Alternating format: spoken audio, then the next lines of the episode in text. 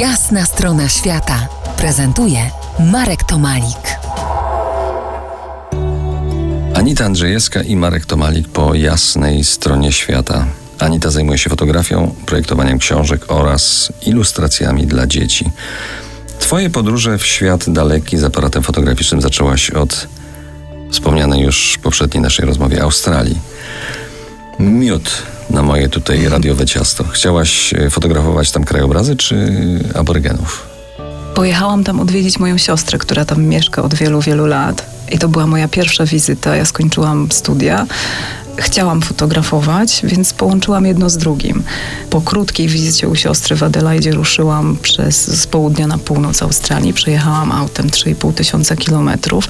Wcześniej się troszeczkę do tego przygotowywałam, bo zastanawiałam się, co ja tam mogę fotografować. I trafiłam na temat aborygenów. Zaczęłam czytać, odwiedzać y, organizacje w Adelaide, y, które zajmowały się problemem aborygenów.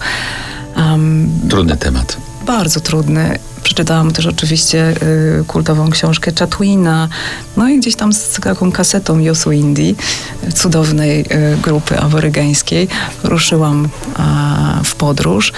No i byłam super rozczarowana, bo miałam gdzieś w głowie jakiś taki zupełnie romantyczny, nierealistyczny obraz, że ja tu pojadę i spotkam tych rdzennych ludzi żyjących według swoich e, dawnych tradycji.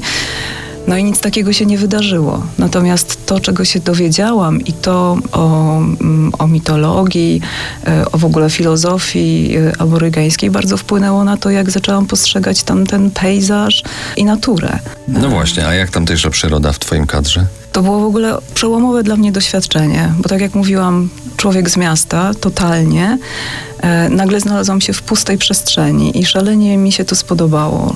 I też e, poczułam i dowiedziałam się, że, że pejzaż, że on ma swoje znaczenie, tak? że to, co nas otacza, wpływa na nas i tak jak aborygani tradycyjnie wszystkim właściwie zjawiskom przyrody przypisywali ducha, przypisywali jakieś znaczenie.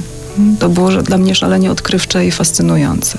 Więc zaczęłam patrzeć na tą przestrzeń, na niebo, na, na strumienie, na drzewa, gdzieś tam widząc ten podwójny wymiar tej fizycznej rzeczywistości. A w sensie fotograficznym wysyciłaś yy, wtedy temat? Tak ci się, jak ci się wydaje?